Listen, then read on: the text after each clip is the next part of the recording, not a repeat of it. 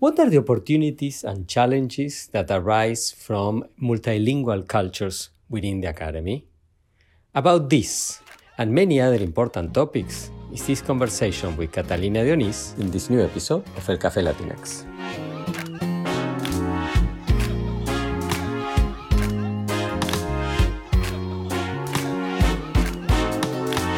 What is the experience of being a Latinx or Latin American scholar in the field of communication and media studies? What are the main challenges and opportunities that come with our identities? These are the issues that we'll talk about in El Café Latinx, where some of the leading voices in the field will share their professional experiences. Hola, my name is Pablo Boczkowski. I teach at Northwestern University, where I hold the Hamad bin Khalifa Al Thani Chair in Communication. Together with Mora Matassi, doctoral student at Northwestern and executive producer of this podcast, we invite you to discover the journeys of scholars who are at the cutting edge of creating knowledge about Latinx or Latin American communities across the Americas. These are our stories. Esas son nuestras historias. Estas son nuestras historias. Welcome to this new episode of El Café Latinx. I am delighted to have with us today Catalina de Onís. Catalina is an assistant professor in the Department of Communication, Environmental Communication, and Social Justice at the University of Colorado, Denver. Previously, she was a, an assistant professor at Willamette University. Catalina did her BS at Northwestern University in the Medill School of Journalism uh, subsequently, she completed a master's in the Department of Communication Studies at the University of Montana and her PhD in the Department of Communication and Culture at Indiana University. She is the author of three books, most recently, Energy Islands, Metaphors of Power, Extractivism, and Justice in Puerto Rico, which was published by the University of California Press last year and already received an award in environmental communication. She's also a documentary filmmaker um, with uh, the title El Poder del Pueblo, una lucha colectiva por la vida y el medio ambiente, The Power of the People, a collective struggle for life and the environment and has published a number of uh, peer-reviewed journal articles and received uh, several awards from very important organizations, including multiple from the National Communication Association. Talina, welcome to El Café Latinx. Un placer. Thank you so much, Pablo. Our pleasure to have you uh, with us today. So, so Catalina, tell us, how did it all begin? You know, how was the start of the journey that led you to become a professor? I think there are so many origin stories uh, that we could share. So I'll, I'll share one version of a story today. In many ways, my journey to being you know, una profesora was uh, started at Medill at Northwestern uh, back in 2005. You know, I was you know, born and raised in the US diaspora and um, in Montana, and decided, you know, through my experiences in high school, writing for the school newspaper and being an editor, that a, a journalism program would probably be a good fit for me. So I, I had a, a wonderful time at Medill, and I was a Spanish minor. So I have two very vivid memories of professors who I loved there. So Professor Michael Dees and Medill, who wrote for the Tribune, perhaps still does.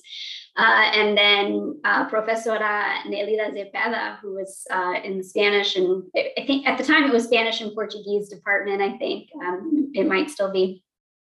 And in particular, I just remember Professora Zepeda's class, and one of them was at 8 a.m., but it didn't matter because she was just so amazing. And uh, I found that as I began the work of being a journalist uh, in small market TV news, that there was a lot of emphasis of quantity over quality. And I think if I had done investigative journalism, I, I would have enjoyed it a lot more.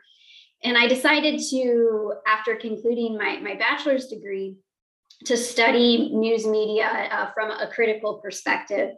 And that took me to the University of Montana. And I increasingly um, shifted some of my interests to, you know, Latinx environmental communication studies. And while I was doing that, I had the opportunity to teach. And I realized how much I love teaching students and the co-learning process and just the, the great joy, the honor and the, the privilege and the responsibilities uh, that comes with that. And um, so through those experiences, I decided, well, you know, maybe I should um, continue on and get a PhD uh, so that hopefully I would be able to propose and teach my own courses in addition to what's already offered in a curriculum for a particular department. And so that's what brought me uh, to, to do the PhD and continue in the work that I'm doing now And my challenge, but also joy is in finding ways where my teaching, research, and service and public advocacy can mutually inform each other and hopefully be synergistic in some way. So that continues to guide and motivate me. And it's really the students who inspire me daily with their amazing ideas and visions for you know what world we might like to live in um, as we consider you know our different talents and energies and views. So for me, uh, teaching is the, the, source of that joy. And then there, there are so many other ways that I, I try to bring those energies together. Excellent. So, so then let's continue on teaching. Um, you have developed very interesting classes on Latinx, Latina, Latino communication, both for undergraduate and graduate students, right? Um, so what would you say have been the main sort of challenges um, that you have faced in that space? And, um, and, and how did you address those challenges? That would be number one. Number two, um, how do different kinds of students uh, appropriate the material? Undergraduate, graduate students, students coming from different you know backgrounds positionalities etc so if you could share with us a little bit your experience teaching on this topic right? In terms of the challenges two main ones come to mind. So the first one would be how to instruct a course on latina latino latinx com studies that speaks to students from a variety of ethnic and racial backgrounds one time that I taught this course, the course was primarily composed of white students because it was at a primarily white institution, uh, Willamette University. And I found that I had to offer a lot of supplemental uh, resources uh, for students who, who didn't have a good understanding of the complexities of Latina, Latino, Latinx cultures. And so, so, so that was very important. At the same time, for the Latina OX identifying students, I also wanted to make sure that they had supplemental materials if they weren't communication studies majors, for example. So, what it meant was some extra labor to try to really build a community that could appreciate the different perspectives uh, from which the, the students were coming from. And um, with those efforts, uh, it was still clear that you know the, the, the Latino identifying students really wanted that to be their space that that safe space in this predominantly white institution. And so sometimes you would see how people would sit in the classroom you know based on you know ethnicity. And um, my effort was really to to try to in a way where everyone could still feel comfortable make sure that there was a sharing across those divides.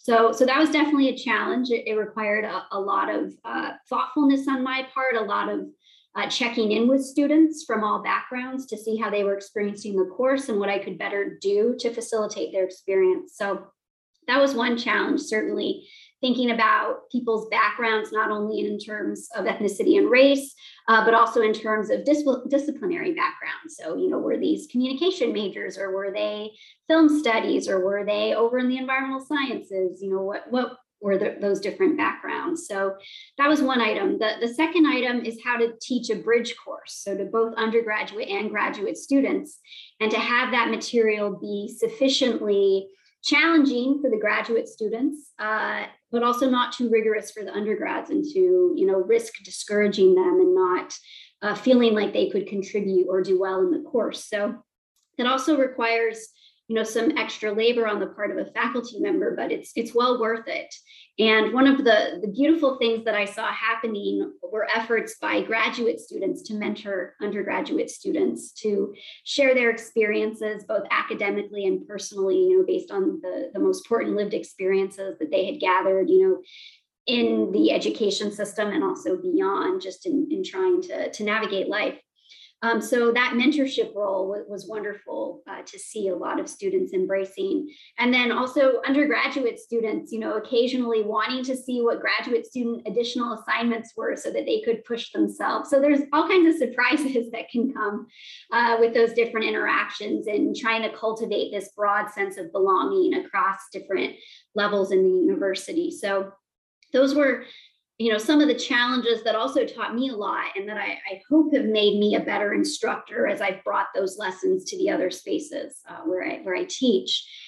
And then just in terms of how students were approaching the material, I, I think it you know was very important during those experiences, and I think it will continue to be, you know, to check in with students with how they're experiencing the material and to really create spaces where students can present um, on their different specialties. So it could be drawing on their lived experiences, their testimonials, it could be blending theory and practice to try to present on something. So I often would create spaces where students could present, you know, every time we had a class time, different groups, small groups, uh, present for the class on a particular topic they cared about. Maybe they found uh, a video online that was brief that spoke to you know controversies with Latina, Latino, Latinx, Latine, uh, or maybe um, it was about um, an issue that had appeared in the the local paper that their parents were concerned about that they had heard and they wanted to bring it into a space that was really centering the lives and cultures of Latinx peoples.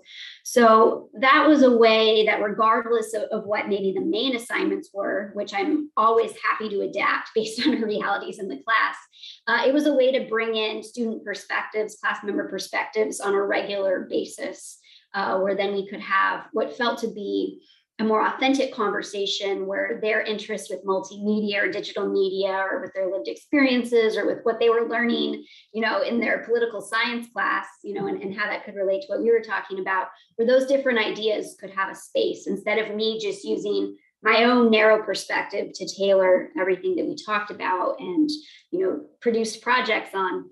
So those were a, a couple of my reflections in terms of how students approach the material Excellent. Thank you very much. Very interesting. So if, if I may continue on this, you know, I, I, I will disclose you know, for our listeners that I have had access to the syllabi of these classes. So I one one um, so there are two classes at two different universities, but one issue that, that you haven't addressed, and I'm curious to hear your thoughts, has to do with the nature of the pandemic, because it, it appears to me, if I'm right, that uh, the two syllabi in one case, um, one was taught before the pandemic started in spring 2019, in the other was taught in 2021, right? Uh, once the pandemic was in full swing. And in, in addition to all the general considerations of teaching any class during the pandemic, um, a class on Latinx, Latina, Latino, Latine uh, type issues um, has a, an additional layer of salience given that uh, the pandemic has hit particularly hard the community right? Um, in a number of ways and in, in part it has amplified pre-existing inequalities right? So ha, what, what's your uh, experience teaching before and during the pandemic this kind of content?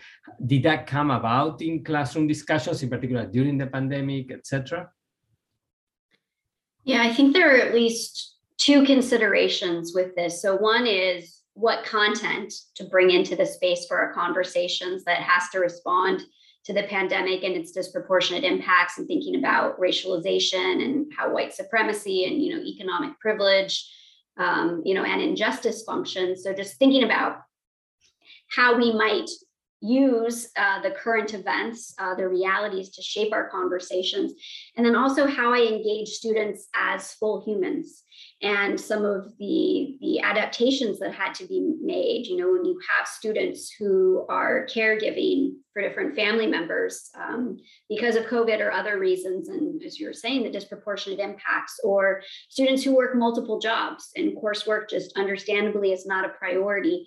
So, how to support those students more fully and to scale back uh, material if needed. Uh, if there was a topic that seemed to generate a lot of interest from students, to delve more fully into that. Uh, so, for example, in thinking about Colorado, there were the the many deaths from you know one of the the meat packing factories in Greeley, which primarily uh, you know Latino individuals um, who died, and so so thinking about you know those key events and those you know disproportionate impacts. Uh, so it's really um, you know, those those two pieces. So supporting students fully, but then also what do we talk about? How do we talk about it? How does that shape you know the directions of the course and students' interests? Um, so for me, those were the, the two pieces. And you're right that in 2019, it was a course that was delivered in person, face to face. And then we had the online version um, for COVID times, and it was also at a different university. Uh, and so uh, those were, were different environments too, in that uh, primarily in the online course, I had Latina, Latino, Latinx identifying students um, who were talking about their lived experiences generally in the Denver area. Um, and it was very important to create a space where students felt comfortable sharing, and, and that can be difficult to navigate uh, in an online space. It can bring perhaps some comfortability for, for those who prefer that type of communication, but it's very different than an in person kind of interaction. And so for me, it was important to try to integrate different uh, platforms or, or different um, modes of communication. So uh, we used um, Flipgrid for several of our discussions to try to encourage kind of a, a more intimate uh, type of interaction where we could uh, see each other in the comments and have students respond to each other because this was an asynchronous course so it was completely online. There was not a set time for conversation you know students had to carve out time uh, on their own. So that creates you know both challenges and possibilities uh, in terms of instruction and how class members want to interact with each other. Um, so those are just a couple of reflections. Uh, you know it would be I think interesting and important to do some type of reflective writing on, you know, what this process has been like at different institutions pre-COVID and during COVID, and what that means for Latinx communication studies, instructors and students, and you know, what are we becoming together and learning about these really important histories, presence, and uh, futures. Excellent. And then, if I may flip the conversation and ask you to go back in time now that you're reflecting on you're reflecting on your experience as an instructor um, you talked about being in montana and deciding that you wanted to become a, a, professor and you went for phd but how was your experience in the classroom uh, during your doctoral education? And in general how was um, you know uh, that part of your scholarly journey for you yeah, I think my own experiences have helped me to identify more with uh, students of color in, in a lot of ways. I am white passing. And I often think about some of my experiences where I felt othered um, or like I didn't belong uh, and how that shapes and informs my interactions with students today. So, you know, growing up in Montana, there were not many people uh, with my identities. Um, you know, I, I'm certain we were the only family on the block that spoke Spanish. Uh, you know, in our home, you know, we were predominantly English speaking household, but you know, if you were to listen to an occasional conversation outside, you know, you can bet that our home was the only one where my dad was, you know, using Spanish. So uh, I think about that. So the importance of uh, multilingualism and how um, that has shaped how I interact with students and also, you know, my research and, and different interests and how to create these spaces of belonging uh, for everyone um, and try to resist that, you know, English monolingualism.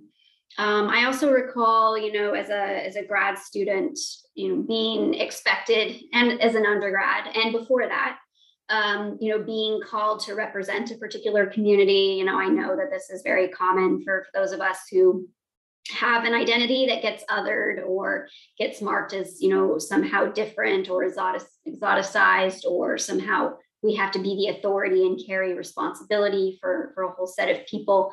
So i know this is a recurring problem that my students experience. So it, it's um, you know black indigenous and other students of color. Um, so that's definitely you know a shared experience that you know i, I listen very carefully to and, and try to to work with students so that they can create their spaces of belonging. Uh, I remember very vividly in a biology class when I was uh, in high school, we were all asked to bring in baby photos. Um, and so I remember the professor, the, the teacher, you know, projected all the images up on the screen and he said, oh, well, you know, we can't tell who anybody really is except for Catalina. It's obvious, you know, and I, um, you know, I have larger eyes and, you know, I have dark hair. There, there are ways that I did look different uh, in some ways from my, my classmates. And at the time I just thought, oh, I shouldn't have brought in a baby picture that maybe looked so much like me or something. And I've learned since then that no, you know, that was a racist statement and, you know, it was ethnically othering me. So it's, it's those experiences where I'm still trying to piece together, um, you know, what has happened educationally. And I, I would never want to create spaces where students had a similar experience, where they felt like they didn't belong or where they felt like you know the space wasn't designed for them. The, the higher ed system and education system generally in this country of course was not designed for all of us. So i know you know like the, the Latinx digital media project you know and, and so many other initiatives and centers are are trying to do work where we can have these important spaces of belonging. And so it's so wonderful that you're creating these different archives so that we can share our stories uh, and so that you know all students you know who are you know, developing in their learning and their careers uh, can feel like they have a space and perhaps a shared story even though there are important differences among us. So those are um, a couple of my my earlier reflections that help to shape uh, the teacher who i'm who i'm trying to be still today. Excellent. Thank you very much and thank you for your kind comments. Um, and and when you went on the market right? Um, the first time because you you've now secured two different faculty positions. Um, how, how was that experience for you? I was very scared. I I really was terrified that after all the work in PhD school that I, I wouldn't find the tenure track job that I, I had worked so hard to, to try to hopefully secure.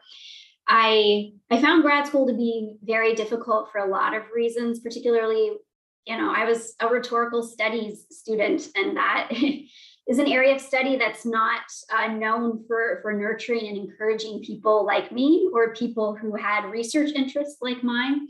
So it was, it was a very difficult um, time in, in a lot of ways. And I was so glad I had Latino studies as a minor. Working with the, the wonderful historians in Latino studies was, was just so important. Um, but as I was having those difficult experiences, I also felt tremendous pressure to publish. So, you know, as a PhD student, you know, as soon as I had finished with my coursework or as I was doing my coursework, I was publishing on the side, trying to get journal articles submitted. Um, and it didn't leave a lot of time for breathing uh, and room to, to honestly enjoy life. Uh, it was quite suffocating. So, even with those publications, I was still very concerned that I uh, would not have interest uh, from different folks on the job market because I had heard stories of you know 120 or more people applying to a particular position. Um, so I worked through uh, those fears and I applied because it was well, you either apply or you you know scare yourself out of it and don't and then do something else. Um, and so I was surprised uh, that there were people who were interested in talking to me, you know, and, and having me as a semi-finalist and a finalist for different roles. And one of the greatest joys of my job is working with grad students who are on the job market or thinking about what that could look like for them and just sharing my own experiences like these are the types of questions the committee is going to ask you or you know these are the the feelings that i thought and you know how are you feeling about it? And you know if the student and generally usually they are is is feeling some of those hesitancies those fears like me just trying to share that you know those, those voices yes they're there but these individuals these students are amazing and they have done tremendous good work and any program would be so lucky to have them. So it's um often uh, similar to that teaching question you had in terms of like what I've learned earlier on, you know, based on my own experiences and how that shapes how I interact with students. I think it's uh, similar with the job market too, uh, as I interact with grad students and, and other folks who have finished their studies and are, are looking for employment in higher ed. Okay. And the transition from PhD to a faculty member, um, um, what was your experience and, and, and what sort of advice would you give to uh, students and young colleagues who are going through the same? Yeah, it was both a, a very welcome change uh, because I had all kinds of different ways to dedicate my energies. It didn't feel like I was only reading or only writing papers. I was able to have these you know, great conversations um, with students regularly uh, and to do advising and mentoring. That was all very wonderful. Uh, what was very difficult though was um, preparing for new courses. You know, that that is, you know, as you know, uh, it is exhausting to put a new course together that's worthwhile and that's relevant and that, um, you know, includes, you know, literature that's been uh, recently published, but also maybe some, you know, more historical pieces that have, you know, stood the test of time. I think about the wonderful work of um, Professora you know, Lisa A. Flores, who I know will be in the seminar later this winter, you know, in her piece about, you know, uh, creating a homeland. It's, you know, draws on Anzaldúa. It's very much a feminist uh, Latina piece. I mean, and that's been just so amazing for me. And it's really has uh, stood the test of time. Like so many students still today say how remarkable that piece is. So, you know, that was, um, you know, certainly something that I that I thought about. So how to how to have a reading list or how to have texts broadly understood that students could engage with and find the relevance in, uh, and that I wanted to challenge them with. Uh, and then thinking about service learning and experiential learning, you know, that can be to do that ethically uh, can be very challenging so that you know everyone involved including especially the community partners benefit. Um, i really hit the ground running and um, that's actually some of the advice that i would give for folks to pace themselves. Uh, one of my wonderful colleagues vincent infom uh, at willamette told me that it's you know it's a marathon so you, you got to pace yourself and I didn't do that my first year. I applied to grants. I created La Chispa, which was an environmental justice coalition with majors, you know, from across the university at Willamette. And it was amazing. We were doing really cool work that was bringing together Latinx communication studies and environmental justice and um, other issues like with sociology. But it was exhausting because I tend to be a very hands on mentor if that's what students would like.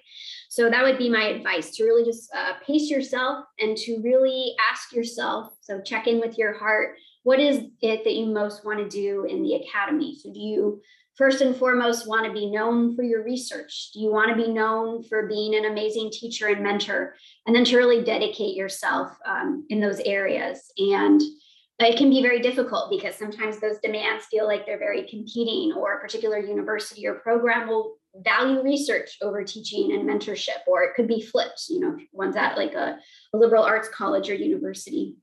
And so um, pace yourself and also just check in with your heart uh, to stay true to yourself, to do the work that you love, and to be doing that with people uh, who you care about. Excellent advice, uh, Catalina. And, and it's a perfect segue to another uh, topic that I wanted to ask you about because of your career so far. Um, you have published um, in very different genres, right? I mean, you, your work ranges from you know top-notch scholarly monograph to a children's book, and um, you have also been a documentary filmmaker, right? And contributed to a um, film that has been you know shown in festivals etc so um, how is it to navigate different genres and different media?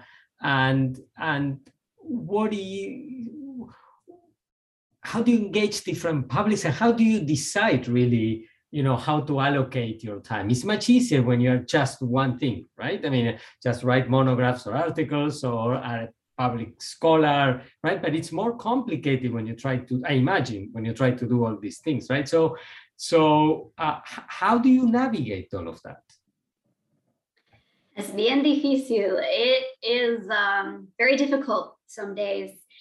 Uh, but I, I, think it's worth the, the risks uh, and the challenges, how to address these different publics, as you're saying, um, these different audiences. And I think I got to a point in my career where I realized I'd written a lot of academic articles for academic audiences, um, many of which weren't very accessible. um, you know, I had also written um, this book with the top university of university press.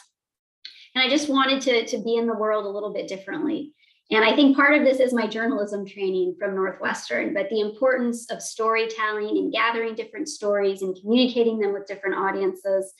I felt that I had a good enough record of publishing for these scholarly venues uh, that I could branch out and uh, do some work that was of, of interest to me in different ways. And part of this is finding inspiration from colleagues who have also done this and feeling that they have broken uh, from these very narrow lanes sometimes of how we as scholars are supposed to do work in the world.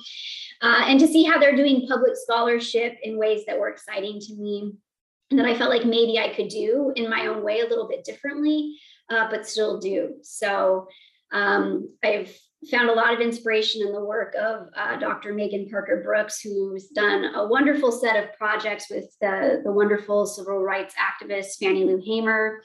Um, and you know other other similar folks who, who are doing this public facing work and not only for their own scholarship but also with their students so how can a traditional research paper in a class also potentially become a public facing website in some way so for me, it's really been about taking some risks and seeing how it goes. I will say that the children's book, La Justicia Ambiental es para ti y para mí, or Environmental Justice is for you and me, that that book has received um, great interest and attention more than certainly my other scholarship. so um, you know that's that's an important lesson I think for me to learn, and perhaps might be inspiring uh, for others to think about these various ways that we can communicate. Um, a, a, couple of cautions, I guess, with this would be, you know, if one is in, in, a tenure track position and there are these very rigid review, tenure, and promotion expectations, one doesn't really have the flexibility to do what I've done uh, if they haven't had the same publishing experiences. And so I would say think about your timing and think about what's most pressing for you to secure the position that you would most like to have in the academy. And then once you do that, then you know push the boundaries, um, be in the world the way you would most like to be. Um, that doesn't mean that you know you can't try to do it earlier. I just think that because we have a limited reserve of energy and time uh, for, for all of us, that there are some risks that have to be calculated there. So think about timing um, and, and don't give up on those ideas. Um, another idea could be to, to do them more collaboratively. So you're sharing this work. So you can still have those academic articles and those monographs with top university presses and if you're collaborating with folks who also want to do this alternative projects that's equally valuable, just different, you know, is that a way that you could do the both and, where you can have these shared experiences simultaneously? So those are just a couple of reflections. I'm, still thinking about this because I'm at a, a point in my research where I, I, could take some different directions and I don't yet know where I'm going. So I, I am with all those who are contemplating these particular um, you know, entry points or, or takeoff points and junctures and just the, the excitement of that, but also the uncertainty. Excellent. And if I may continue on that and, and, and you know, bring back something that you mentioned uh, as important, which is the, the issue of monolingualism, right? Um, it's only that you have published different genres uh, of texts and you have and use different media, right? Film and uh, text. But you have also published across languages. How's that experience? It's a topic that personally fascinates me as, as I'm not a native English speaker and I have published in, in multiple languages as well. So um, how was that experience for you and how has the reception been of that kind of work?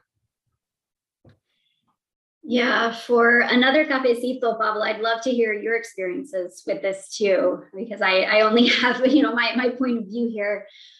This is also very difficult. You know, there is just such a high value, you know, in the United States placed on English. Uh, and, and I think that it also depends on discipline and the different fields that we're in, because I was wonderfully surprised, delighted when I took a, a history class from the Latin American Studies uh, department at IU.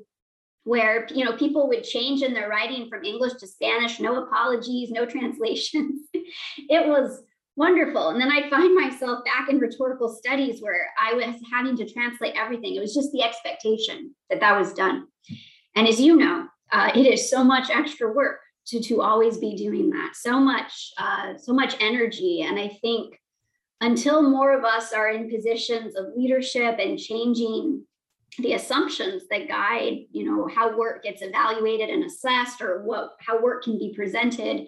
Um, you know until more of us who've had these different experiences uh, can shift things um, you know people like us are going to continue to confront some, some real obstacles and a lot of added energy you know to try to please you know those those monolingual english speakers or people who just think that the language of the academy should be english and everything else is just secondary or lower on this hierarchy.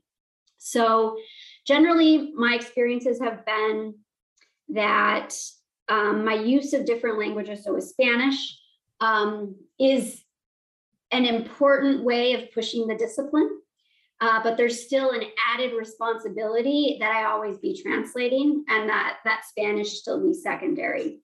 So I'm thinking of like in the quarterly journal of speech, uh, Stacey Sowards, who has Chilean roots, um, and others in other spaces, including in my own work, have really pushed against this English monolingualism. So increasingly, there's a recognition that it's really important to be a multilingual space. Um, and I will say, as a grad student, um, I received regular messages from many sources that Spanish language didn't really matter, and thus Latina, Latino, Latinx culture, you know, didn't really matter. Um, and it can be in subtle ways, uh, or it can be in very obvious ways. It can be conversations in a person's office. It can be comments during seminar. It can be comments on a paper. Uh, and so for me, I'm always encouraging students um, to, to be aware of the different linguistic capacities I have and to push, um, if they feel comfortable, you know, to, to communicate in different languages um, in the work that they do. So um, that's just something I would know. And in, ter- in terms of reception as well, it has been amazing on the one hand to work with the Editora Educación Emergente, this independent Puerto Rican press that's um, that does a lot of, of great work that published the children's book, for example, um, and to just be opened up to these other communities that my formal education in the United States never encouraged me to explore those alternative publication venues. And as I think about review, tenure, and promotion at my current university, if I was publishing things only in Spanish, it wouldn't be valued. It wouldn't be, you know, marked as relevant. Um, and, and that's really difficult. So I guess one of my my jobs I view and the world, the work that I would like to do in the world is to show that communication in other languages, you know, literally and also more figuratively, uh, matters a great deal. Uh, it's how we can make the academy a place where everyone can belong and feels like they have a space and also speaks directly to the ongoing much needed transformations that are fighting against white supremacy anti-black racism english monolingualism uh, and, and so much more. So it's definitely a topic that's uh, near and dear uh, to my heart and you know is based on our, our lived experiences and and struggling with that. My dad has always instructed me because he was you know a instructor of ethnic studies in Spanish for his career and has been really important for, for inspiring a lot of my work. He always told me, never publish in Spanish. No one will read it, no one will recognize it. Um, and in terms of helping me to survive and fit within a system that is very narrow and very oppressive to, to other ways of being in the world, um, that's advice that, yes, um, carries some truth to it. But I know that so many of us are trying to create uh, an alternative present and future. So then I think the more that we can break away from that and show that wonderful scholarship can be done in different languages, scholarship that's relevant, that's important, that contributes to the discipline and also pushes and tries to transform it. Uh, the more we can do that, um, hopefully, the more we'll see these larger structural changes and what's valued and who's valued. Excellent, thank you. And then you you have alluded to a couple of uh, wishes that you would have uh, or that you have actually about how you know, uh, the discipline as the institutional structures uh, that subtend the discipline um, uh, behave. So more broadly, if you had magical powers and could be granted one wish about how you would like the field of communications and communication and media studies to change, what would you wish for? Any of these wishes that you have already expressed or a different one? Yeah, I was going to say that my wish would be to, you know, have, have multiple wishes, but you make clear that you can, you can, you're, you're granted that. There's only one. Um, yeah, I think that in addition to encouraging multilingual spaces and in addition to encouraging all types of projects, you know, to ensure that they are valued and appreciated and recognized as relevant. Um, in addition to that, I think I would would like to see, you know, more uh, institutional support of projects that engage different community members who do want to work with people from academic backgrounds so like activist teacher scholars or you know folks who identify as public intellectuals or these public academics. I'd like to see a lot more um, institutional support for that and not just this tendency to like celebrate civic engagement but not grapple with the ethics of that and the extra labor involved. And also for those of us who have ties to particular communities um, to use us to, to make an institution look good um, because that's also exhausting to experience uh, as on the part of the, the researcher or the teacher um, or whoever else we might identify in, in the work that we do. So to really um, learn and learn from and listen to those of us who are trying to do this work and um, really take seriously the different obstacles and how we might be used to look good on a brochure or on a website, um, but really what's behind, you know, supporting us and how are particular communities being centered, or is it just the academic agenda that's getting pushed forward? Because there are a lot of serious tensions in doing this work, uh, and it can be very exhausting and, and, certainly brings to the foreground many, many ethical issues that um, are very tied to, you know, social justice um, and, you know, other related struggles. And so is communication studies and media studies is is grappling with these different structures and systems that don't encourage belonging for all of us.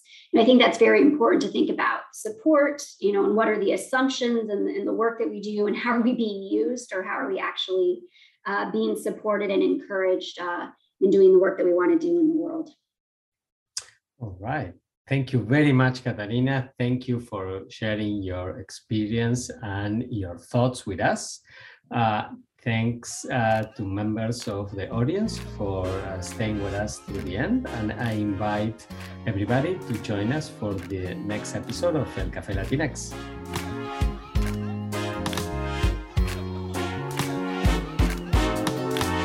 El Café Latinx is a production of the Center for Latinx Digital Media in the Department of Communication Studies at Northwestern University.